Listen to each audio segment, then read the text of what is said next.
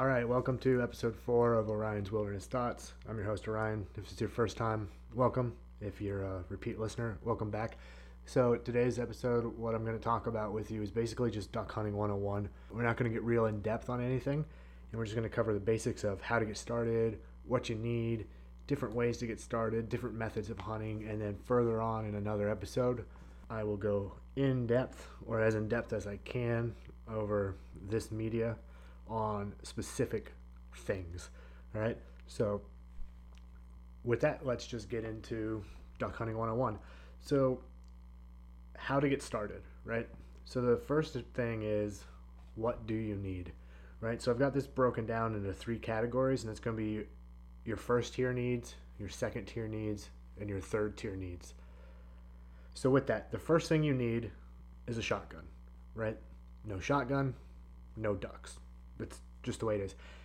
Now, with that, you can, if you already have a shotgun, most likely you can already use what you have, right? So you don't necessarily have to go out and buy a specific duck gun. If you're just getting into duck hunting, you're not sure if you want to get into duck hunting, you're not sure if you're going to enjoy it, or anything like that, there's no reason to go out and spend, you know, $1,400 or more on top of the line, semi automatic shotgun? Those are very nice to have, not needed.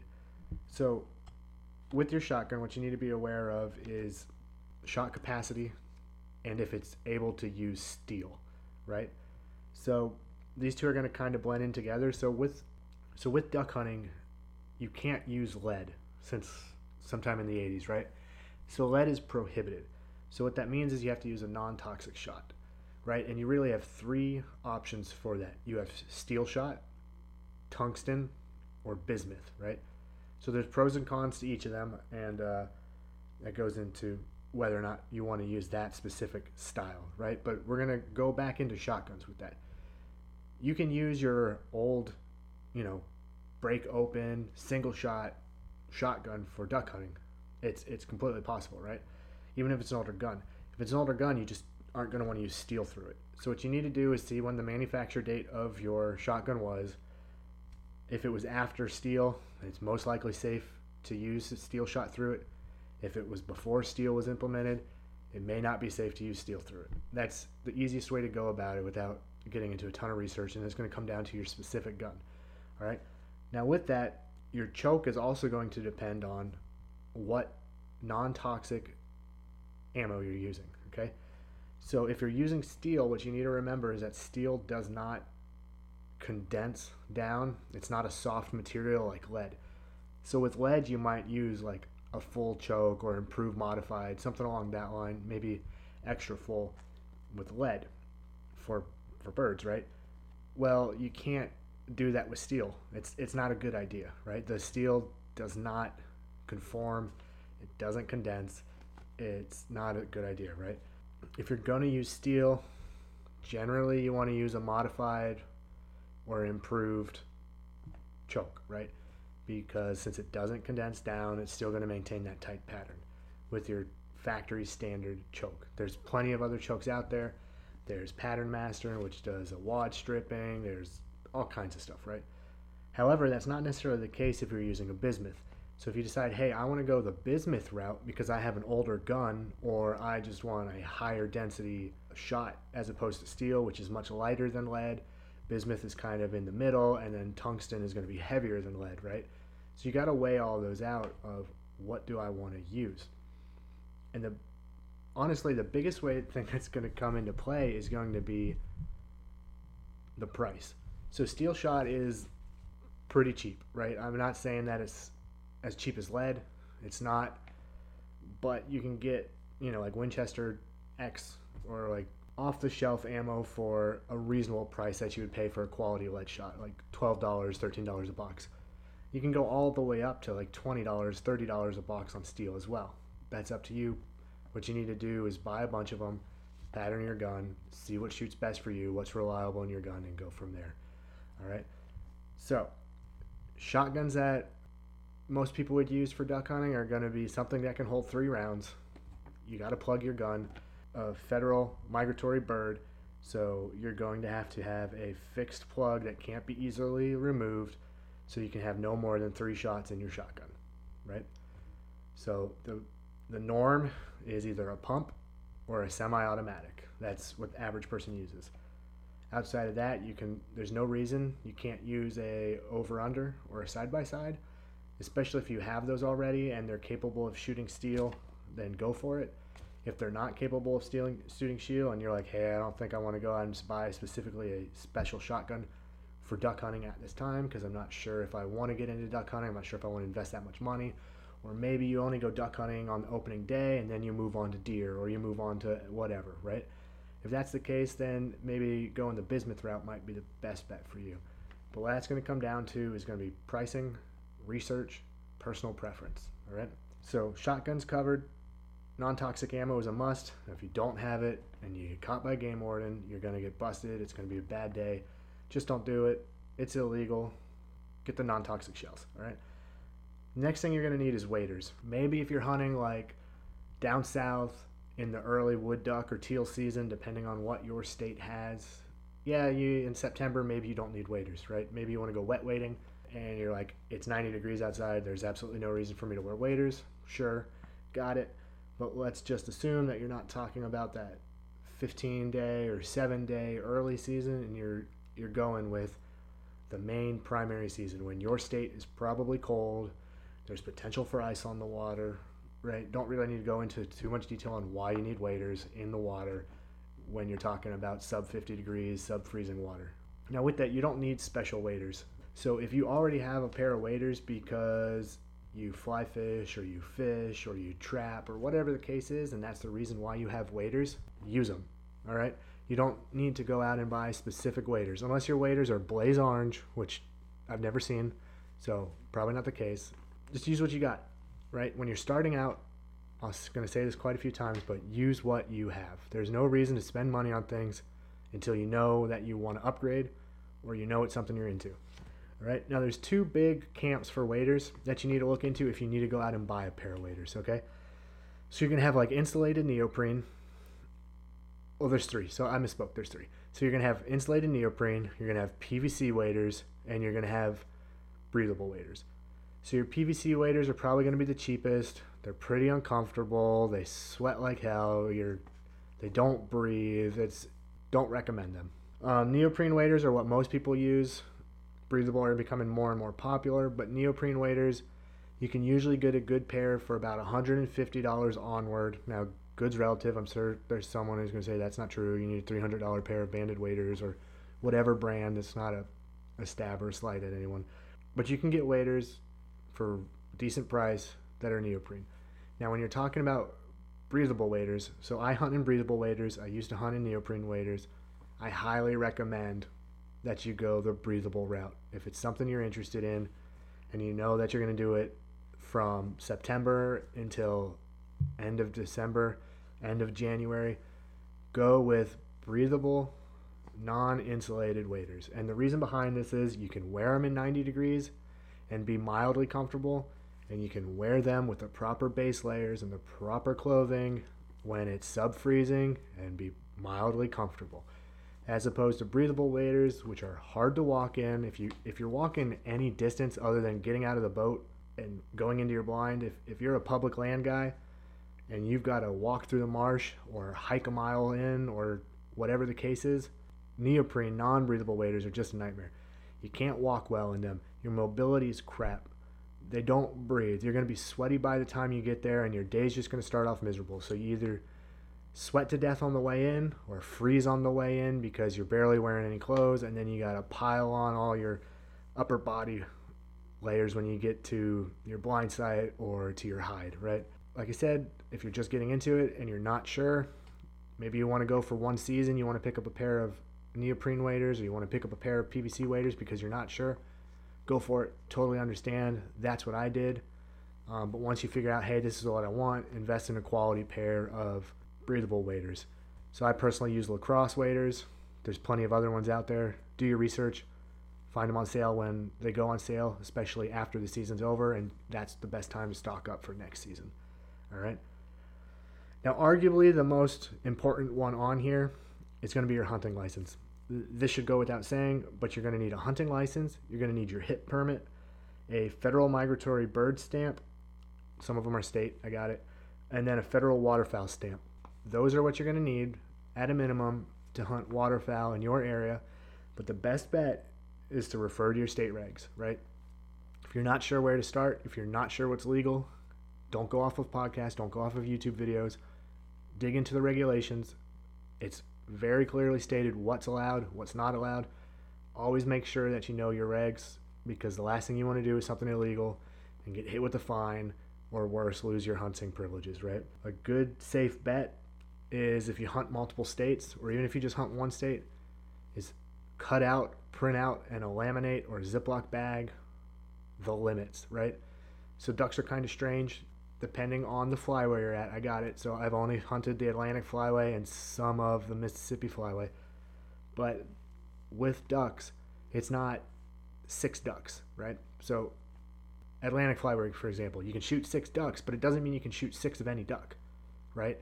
So you can shoot two mallards, can be female, two can be male.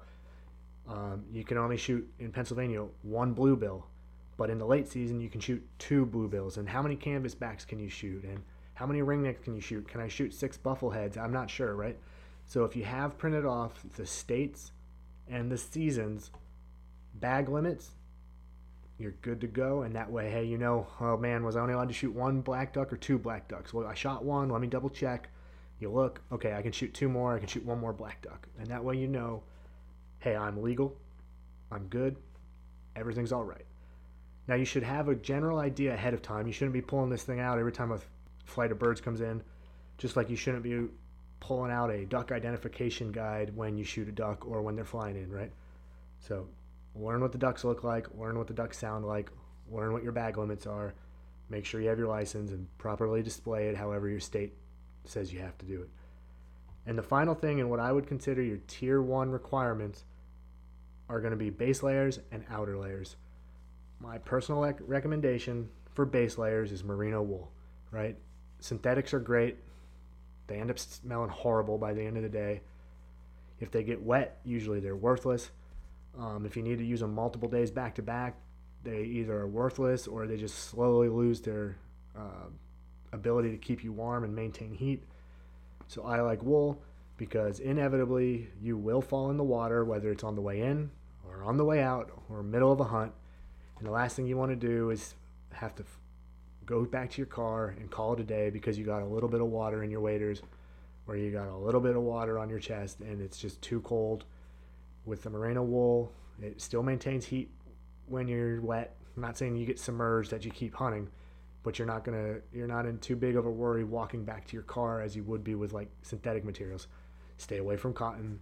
Don't wear anything cotton, and I recommend merino wool. It's expensive. It's worthwhile. Find it on sale.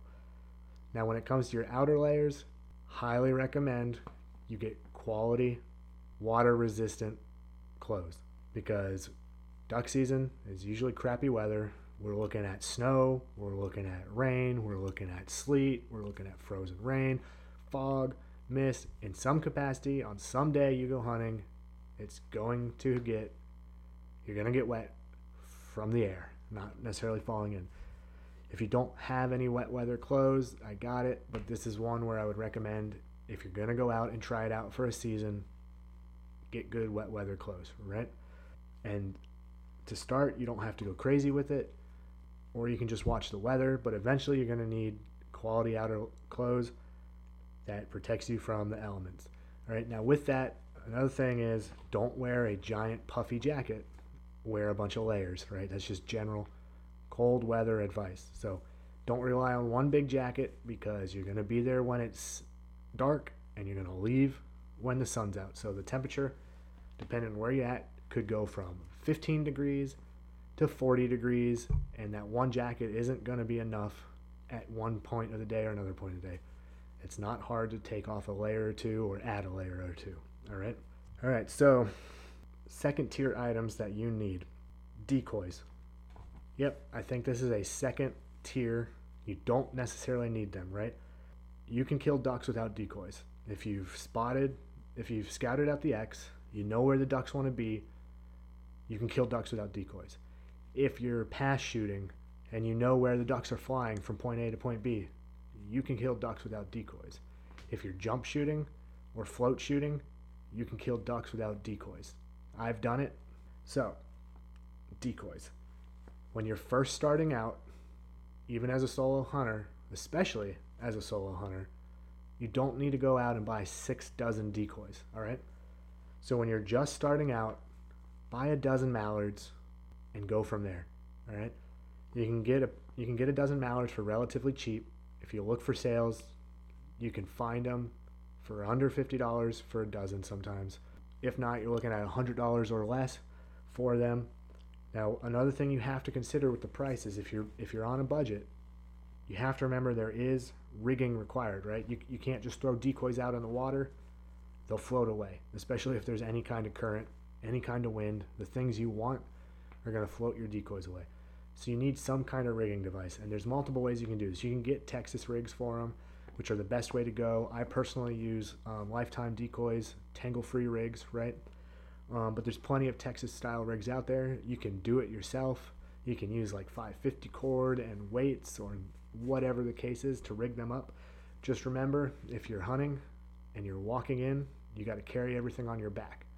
So you need to be aware of that. So that's why if you're a solo hunter, maybe six does maybe six decoys to 18 decoys is what you want to do um, because you're either carrying them in a backpack or you're carrying them on their tether that they're Texas rigged to, whatever the case is. Now, with that, what you need to do with those decoys is make sure that they are a species that you can target, right? So you don't want to go out there with some sea duck decoys or like some diver decoys if you're going to be hunting nothing but puddles and marshes and small water where diver ducks don't show up or where sea ducks don't show up. It could it work? Absolutely. You never know, right? People kill them over milk jugs. Know what you're going for. If you're walking into the spots and you're hunting marshes or you're hunting areas that you don't need a boat, more than likely you're looking at puddle ducks. My recommendation would just be get a dozen mallards. You're probably going to get like eight drakes, four hens, and use them. That's all you need to start as you go on, you'll add more. Trust me, you'll add more as you go on, and you'll get more specific, and you'll get different poses, and you'll get butt up decoys, and goose decoys, and diver decoys. Eventually, yeah, you'll probably need these, but to start, not necessarily. All right, so I think I beat that into the ground. Just go and get them. The first set of decoys I bought, I went to Dick's Sporting Goods, and I think for $39, I got it was either six or 12 hardcore decoy brand mallards. And I killed ducks over them. I, still use them. They're a little on the smaller side. They're all in the same position. They're not flocked heads, nothing along that lines, but they kill ducks and they work and they're going to be cheap and inexpensive so that if you decide, hey, this isn't for me, you're not out too much money, all right? The next thing I would say you need is a jerk rig. If you don't have motion, can you kill ducks? You can. Are you going to be consistently successful? Probably not. You need motion. You don't want a sheet of glass. So get a jerk rig. You're looking at about $39.99 at any store, whether that's going to be like a Rig'em Right. That's the brand I use. Is a Rig'em Right um, jerk rig. I've used Academy's jerk rigs. I've used Cabela's jerk rigs. They all work for the most part. It just depends on what you want to do, right? All that essentially is is some elastic, an anchor, some clips, and you pull on it and it brings the ducks towards you. You let it go, and it shoots them back like you would with like a rubber band. What that does is it causes some motion. It's not realistic looking, so you don't want to pull on it when ducks are flying overhead and staring at your decoy spread. But it's going to cause other your other decoys to move from that those ripples in the water. It's going to break up that glass effect, and it's going to add some life to your decoy spread. Next thing I would say is, hey, you want to get some calls, right? Now, just having calls isn't enough You've got to learn how to do your you got to learn how to make those duck calls and those goose calls, right? But just start off with a simple mallard call. You don't have to start off with like a custom made call or anything like that. There's nothing wrong with going to Walmart or Cabela's or Academy or Dick's Sporting Goods or any of these places and grabbing a decent duck call off the the wall and grabbing it, right? Again, you don't want to spend a ton of money if you're not sure if this is something you want to do right? So there's nothing wrong with grabbing a Duck Dynasty call or grabbing like a Buck Gardner call or anything along those lines. It's more going to depend on you learning how to make a call. People kill over a 999 Buck Gardner call and a 999 Duck Dynasty call all the time, right? So grab that, get on YouTube, learn how to call ducks, learn how to make a simple quack, learn how to make a feeding chuckle, and learn how to do a comeback call. And you're going to be all right. You're going to be like eight tenths of the puzzle complete. Same thing with the goose call. Buy a goose call, learn how to make some honks, and you'll be cooking with grease at that point. Everything else will just be an improvement. And you want to just keep working on it. Treat it like a musical instrument. The more you use it, the better you get, the better you sound, the more realistic you'll be, the more it'll sound good to the ducks, the better success you'll have with your call. All right.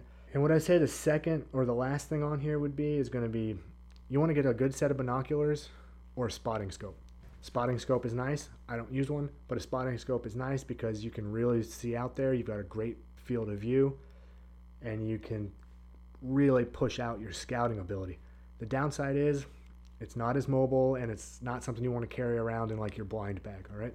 So what I would recommend is getting a set of 10 by 50 or 10 by 42 or more if you want, but uh, that's the minimum I would go with binoculars. And the reason you want this is so you can scout. This is not to identify birds the day out when you're hunting.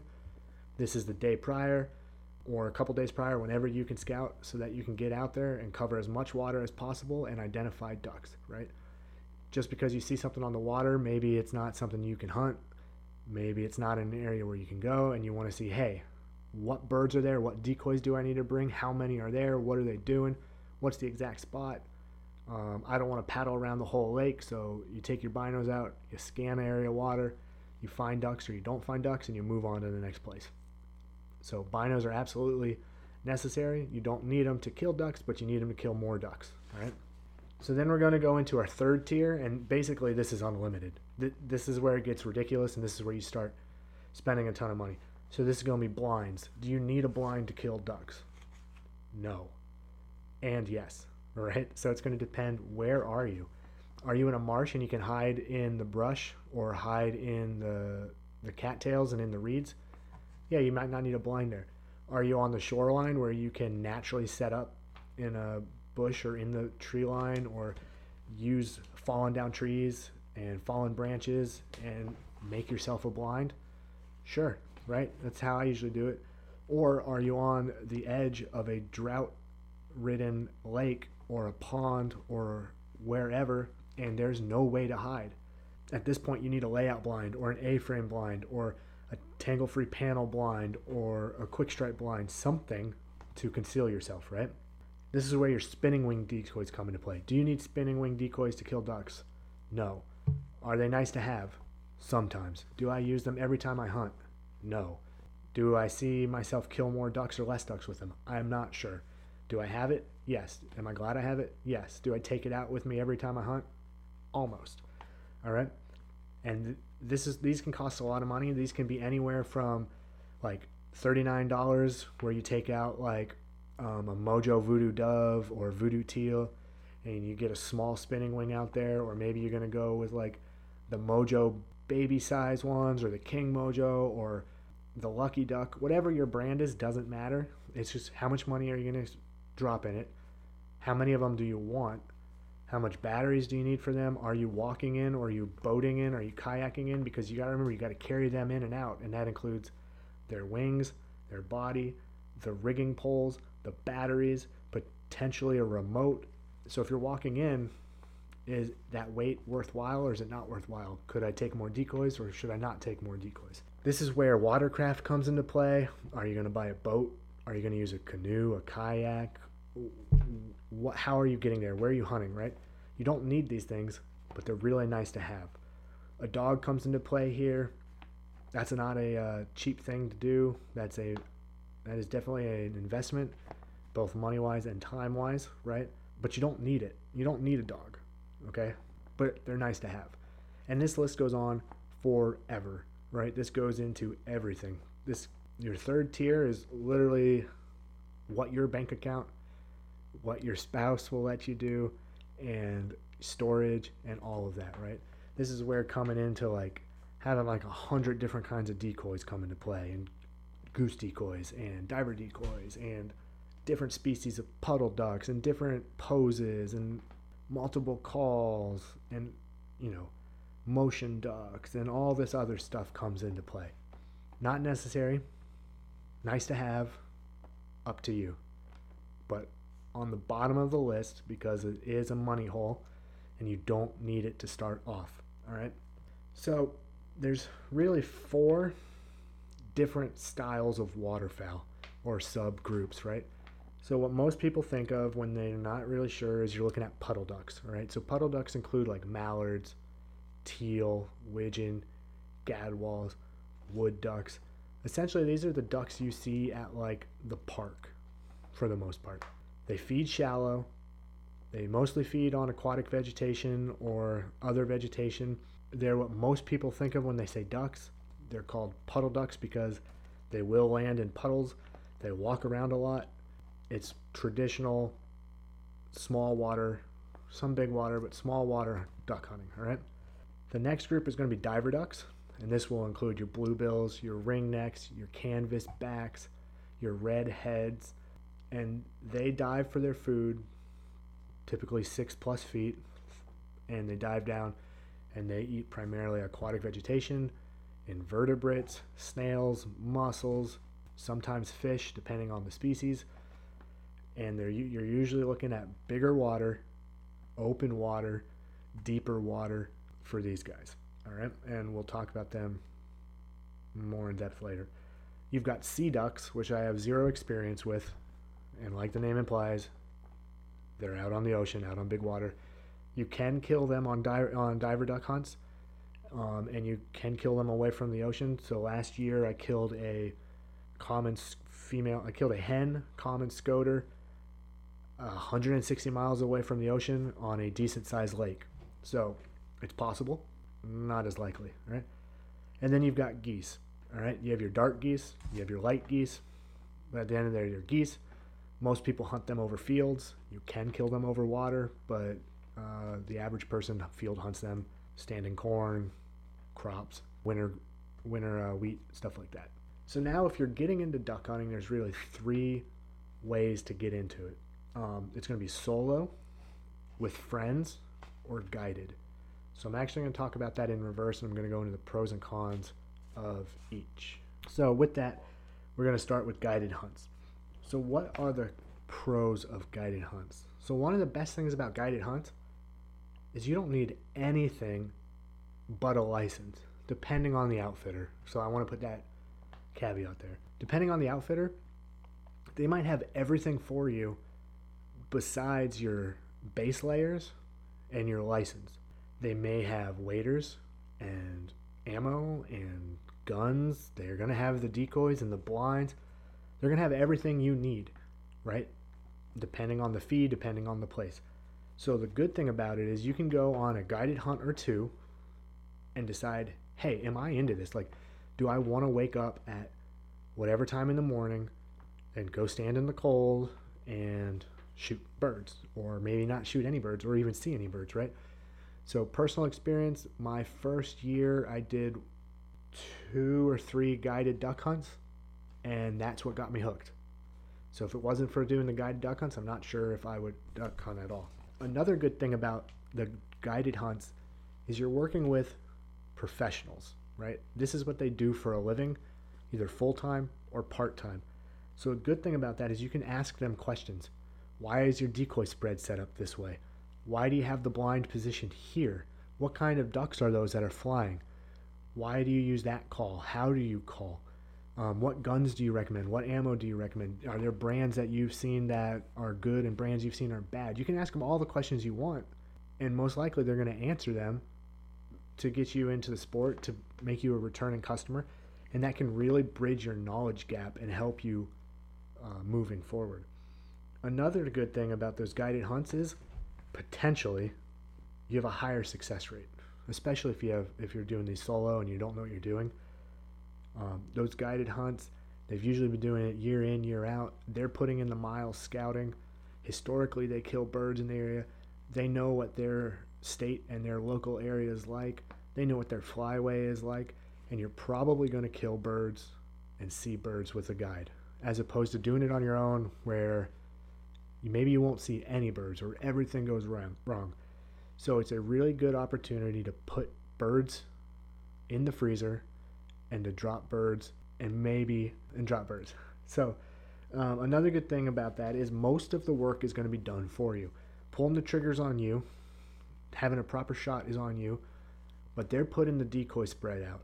They built the blind. They're driving you out to the blind, whether that's in an ATV, in their boat, or whatever the case is, right? They're doing the scouting. They're putting the miles on their truck. You just show up and go out and hunt. Another thing is it's the experience behind that guided hunt. The lodging you're at, the food provided, doing it with a group of friends, using it as a time to like reunite with people or go on a hunt with your parents or your dad or your friends from high school or whatever the case is, right? Um, they've got dogs. What kind of dog are they working? This is a good opportunity to see. Hey, do I want a lab? Are they using a poodle? Are they using a versatile dog? What are they using? Using? And do you like how the dog is? It's also a good way to see if you don't like the dog, or hey, why, why does your dog keep breaking? How do you train it? Who trains your dog, right? And then the location. So this is a good way if you're if all you do is hunt the Atlantic Flyway, go on a guided trip to do things that you can't normally do fly down and or drive down and go do a flooded timber hunt or go hunt in Arkansas over a flooded rice field or go out to West Tennessee and hunt Reelfoot or go out to Kansas or the the plains and hunt potholes and hunt geese or snow geese. Whatever the case is it's something you can do to, that's different than you normally do at home. So it's a good way to knock off certain species um, if you're trying to knock off certain ways to hunt, it's just a good way to change the experience and do something different that you may never get to do again, right? Expense. So this is a pro and a con, right? Guided hunts can be very expensive. You're talking about airfare or your gas driving out there, tip for the guides, uh, what is the base lodging price? Like, there's a lot of stuff that goes into it, and it can be very expensive. So you've got to weigh whether or not you feel that the expense is worthwhile. Now, the potential though is that a guided hunt can actually be cheaper for you. And I know that sounds a little weird, but if you only hunt once or twice a year for ducks, you're extremely busy, or you're a big bow hunter, or whatever the case is, it can potentially be cheaper for you to go on like one guided hunt a year than having to invest in your own dog, your own decoys, your own boat, your own truck, your own guns, whatever the case is. It could potentially be cheaper in the long run for everything, right? So it's just something you need to look at. And then the cons. So the cost, right? This can be a lot of money depending on where you go, the quality of the guide, how reputable the guide service is. If they're a big name out there, you're probably paying more. If they're dirt cheap, well, that's a cost too because maybe they're trash. So you got to do a lot of research. It's a lot of money to invest in. You might only be able to do it every couple years or once a year whatever the case is, right? Expectations. So when you go on a guided hunt, you expect to have tons of birds in your face, just mallards everywhere, or whatever the species you're going after everywhere. And you can get skunked on a guided hunt. It's a hunt after all, right? So you gotta limit your expectations to, hey, we might not even see a bird today, and I've, that's okay because it's hunting, and I'm still paying full price for this, right? Now, that shouldn't necessarily happen if you've done your homework and you're going at the right time of year and you've coordinated with your guide and their quality guide service, but it's still potential happening. It's happened to me before. It is what it is, right? Another thing is the research. You you've got to invest time in it unless you're going for one of these really big name brands or somewhere you heard off of a podcast. But some of those you might have to get on the wait list two, three years out in advance. So it's not a thing where you can just be like, oh hey, I want to go duck hunting next week. I'm gonna go to Habitat Flats, right? It's not happening. So you've got to do your research, find quality guides, find when they're available, and make sure that works for you, right? So then comes the travel. How are you getting there? Are you flying? Okay, well, what about ammo? How are you getting ammo there? Because there's only so much ammo you can take on a flight. What about your gun? What about all your equipment? Are you going to have to pay for five bags? Are you driving out there? How long is that going to take you? How much money is that going to be invested? in? How many do you have two cars that so your spouse or whatever has an extra one can you leave work for a week two weeks whatever the case is for this hunt right So you've got to be aware that the travel and the travel dates all come into play. Then there's a sense of accomplishment. This one's going to be very highly opinionated, but when everyone does, when someone does all the work for you, it's not going to feel as great. Yep, you shot your limit. Maybe you don't care. But for me personally, there's a sense of accomplishment in knowing that I went out, I scouted, I set up the decoys, I did the work, and everything came together. And because of my luck, my ability, and my persistence, I was able to bag some ducks. Maybe that's not the case for you. If that it's not cool, not talking down on guides because they're they're great, and guides specifically are hardworking people. Then there's the work ethic. Are they willing to put in as much work as you would be willing to put in? So I went on a snow goose hunt um, about three years ago, and didn't have an issue with the guides personally, but I don't think that they worked as hard as I did. We saw the geese where they were landing. They didn't want to pick up all the stuff and move the X, even though they had permission there. So we sat in the same place all day and hoped the birds would come by. Killed a couple, but we probably could have killed way more if we would have moved. But there was that work ethic there. Um, and then there's disagreements. That maybe they don't call shots when you want to call the shots, right? Maybe they want to wait for one more swing, or they want those ducks with their feet down in your face, but it's not just going to happen. So you've got to take the pass shots, right? So there are cons to that, and it can be very frustrating. I've been on I've been on guided hunts before where I was the one that was seeing the birds, and I was telling the guy that birds were coming, and that I had to be like, "Hey, can you call? There's birds in the area," but they were not seeing birds, so they sat down, and for 15 minutes they were hiding in the blind. Right? It's not cool. It's really frustrating. And if it wasn't through an outreach program, I, I would have lost my mind, basically. That's a down and dirty on guides, all right? So the next group is friends. And this one, you can read between the lines on some stuff, and then you have to realize that this is going to be based off of how your friends are, right? Are they already duck hunters or are they not duck hunters? Because getting into it with your friends can be all of you have no experience and you're going to pool together to get decoys and get equipment and I'll share part of the load, you'll share part of the load.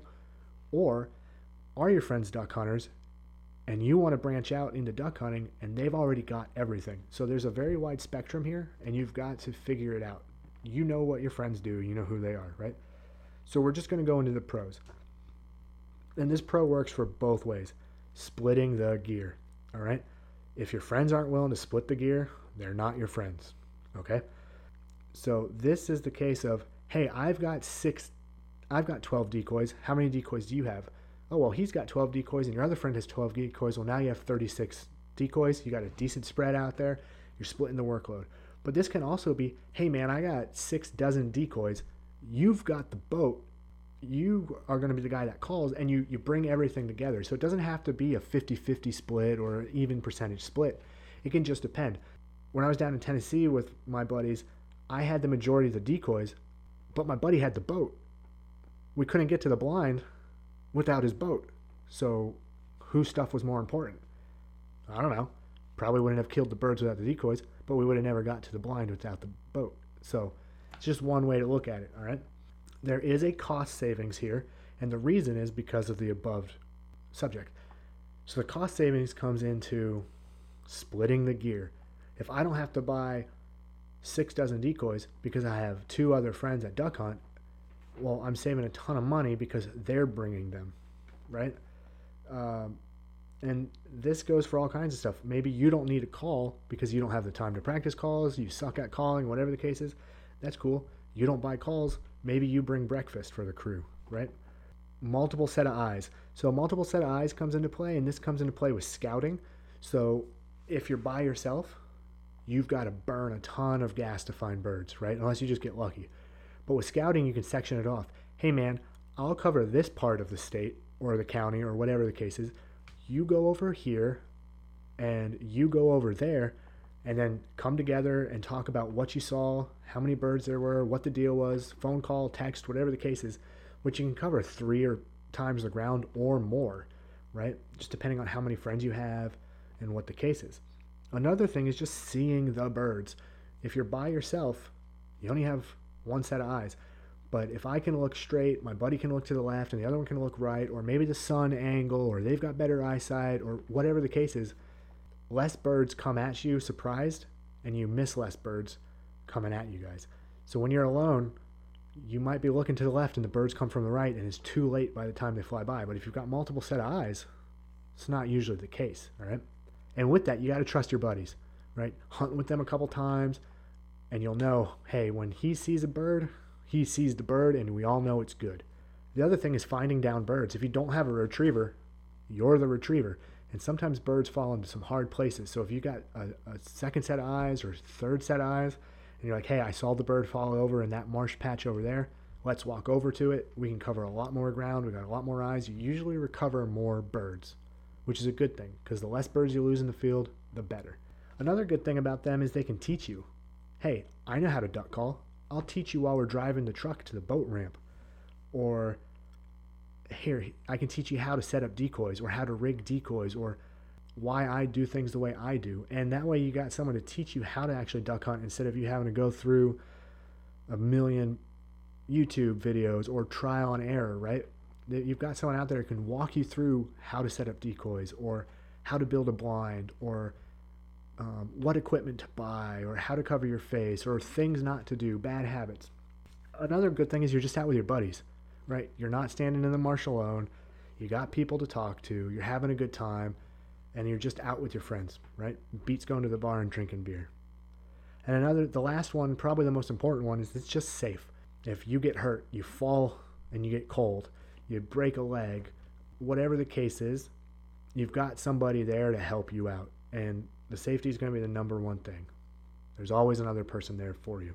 Now, some of the cons are they might not hunt as hard as you maybe they're fair weather hunters, and when the ducks are coming in heavy, they want to be there. But if you know, hey man, you might only see two or three ducks, they're not going to show up. Maybe they sit down in the blind and stare at their phone when there aren't ducks flying. Maybe they're not willing to sit all day.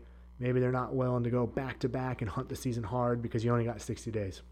It is what it is, right? Not everyone's as committed. Not everyone has the same time requirements. Not everyone's family situation is the same.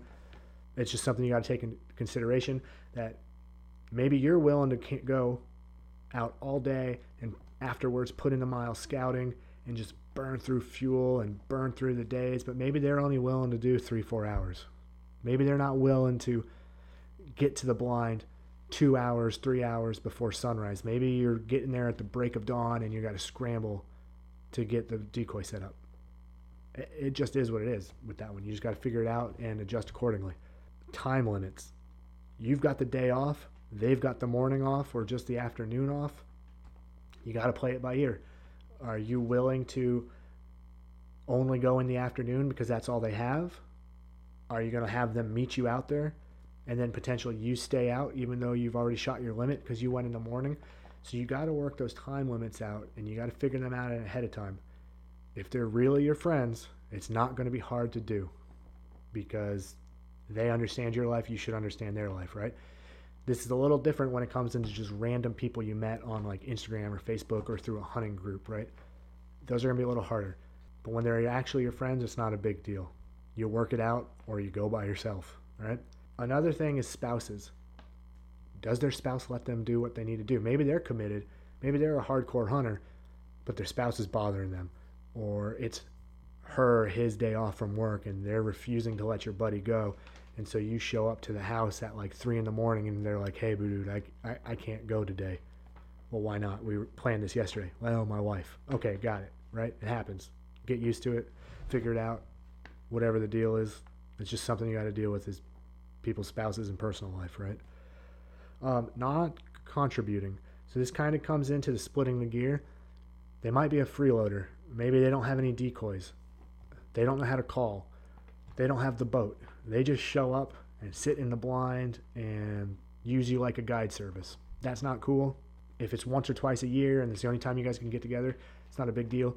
But if you're hunting every Saturday, every day off together, and they're not contributing to gas money, they're not helping scout, they're not bringing decoys, they're not calling for ducks, you're just their guide service. So pay attention to that. Know your worth. Disagreeing on how to hunt. If you're good friends, this isn't too big of a deal because you'll talk through it but it does happen. So this can come into play with scouting. Hey, I saw ducks over here. You saw ducks over there. What I found was better than what you found. Okay. Um, or it could just come into location. You both scouted ducks. You know where they're at, but you want to hunt on one side of the lake and they want to hunt on the other side. Maybe they suck at calling or you suck at calling and or they don't call at all. And so their calling is actually making all the calls worse. Right? Maybe they don't maybe they call the shots too early or too late or don't call them at the right time or they call them selfishly because they know that the birds are going to swing and he's going to have the best shot at this time. So i'm going to call the shot when i have the best chance to get some ducks right? Maybe they're selfish on that. Maybe they choose a specific area of the blind because they know this is where the ducks always come. Um, i know you're a left-handed shooter but i'm going to make you go on to the right side of the blind even though that's not the best for you or whatever the case is right? Find better friends at the end of the day the other one's flaking. Hey, you guys are committed. You were you were going to do this for two weeks, and then the day of, you're getting ready to wake up in the morning. You text your buddy, "Hey man, I'm on my way," and they go, "I'm not going. I'm I'm staying asleep." Okay, great. That would have been good to know before I was on the road because I have half my decoys, half my like I didn't bring everything I needed to. So now I either have to go back to the house or I got to use what I got. Again, if your friends keep flaking on you, get better friends. All right, so solo. So this is how I do most of my hunting. Not that I necessarily prefer it or unprefer it. The biggest pro is you can do it your way. Whether that's the right way or not, you can do it your way. And the only person you have to blame is you. So there's that. Uh, you have the exact gear you want. You bring the decoys you want. You're going to put the decoys where you need them.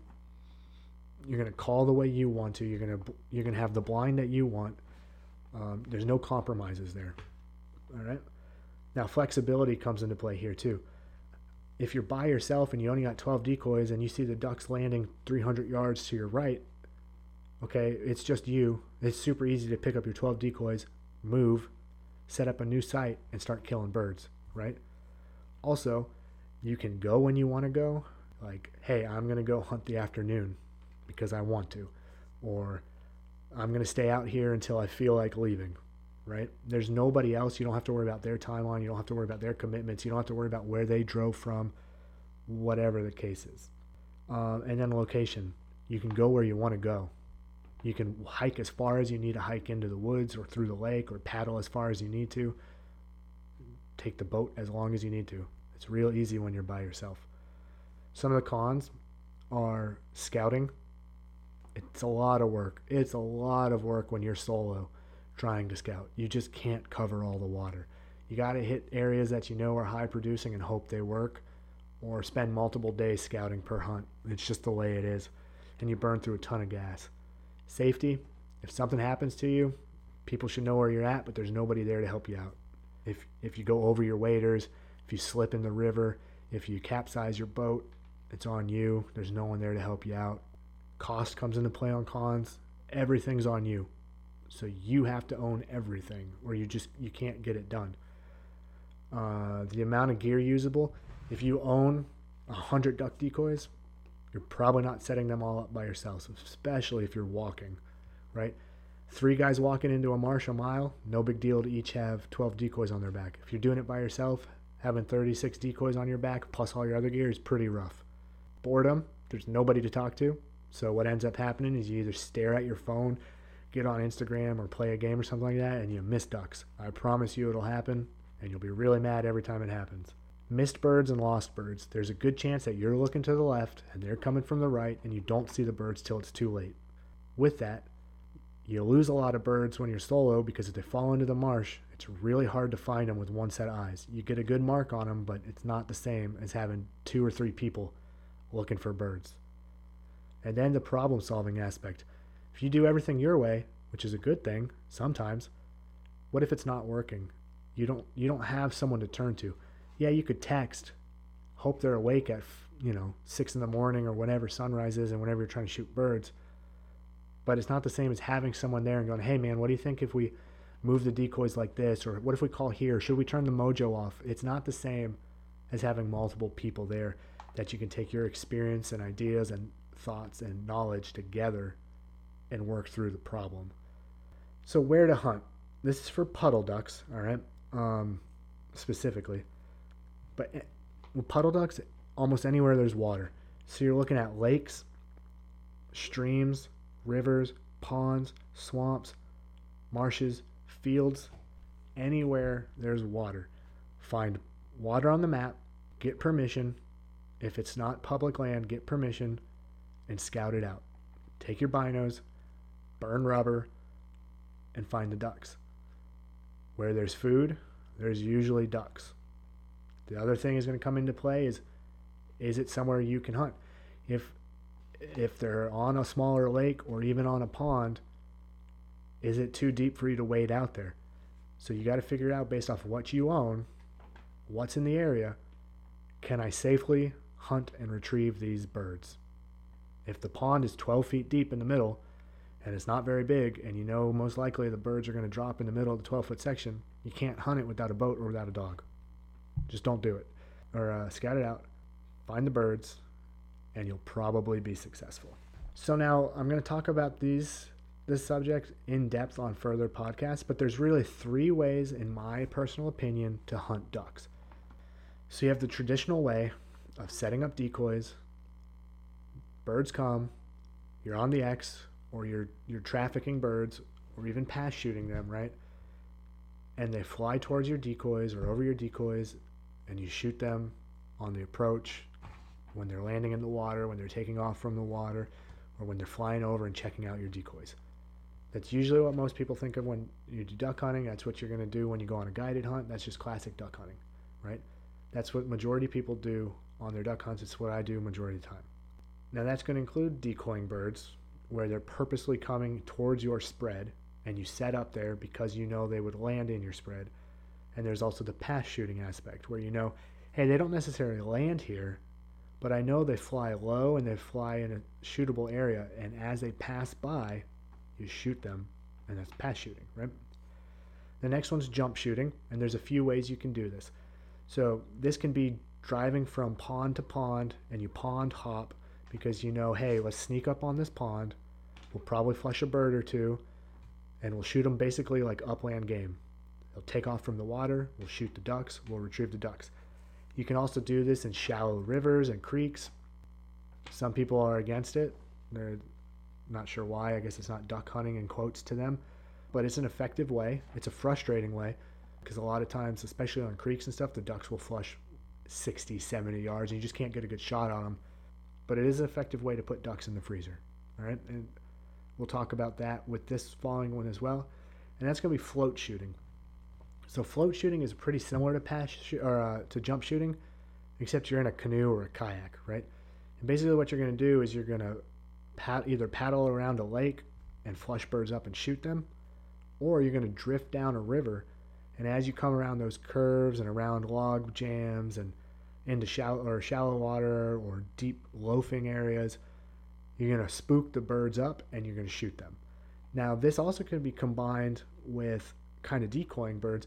So, what people will often do, what I'm going to do this weekend actually, is you'll take like four to eight, maybe a dozen decoys with you. And if you flush birds too far out, 100 yards, 70 yards, whatever the case is, and you just can't get a good clean shot on them, you pull over where, if you can, you hide in the bushes and you throw out your decoys and, you know, wait around for an hour and hope the birds come back in pairs or as a group. They come towards the decoy, you shoot a couple of them. If not all of them are back, you wait a little longer. If you think, hey, that was the majority of them, pack it up and keep floating down the river. It's an effective way to cover water. And essentially, what the difference between the pass or the jump shooting and the float shooting is versus the decoy shooting is when you're decoying birds, the birds are coming to you. When you're pass shooting, or sorry, when you're jump shooting or float shooting, you're going to the ducks. So that's the way to look at it. So in one episode, I'm going to go over decoying birds, and in another, I'm going to talk about the jump shooting and float shooting. So I know that was a lot of info. Um, nothing really super in depth, but it's kind of a good checklist for you and a good primer to get your brain thinking about hey, waterfowl hunting. Do I want to do this? Do I want to spend the money into it? How do I get into this? This episode should be pretty helpful for to you if, if that's something you're looking at getting into and how to go about it. Uh, if you're looking for more info, there's a ton on YouTube and other podcasts as well. So if you're looking for YouTube channels, I highly recommend freelance duck hunting. I think he's based out of Kansas.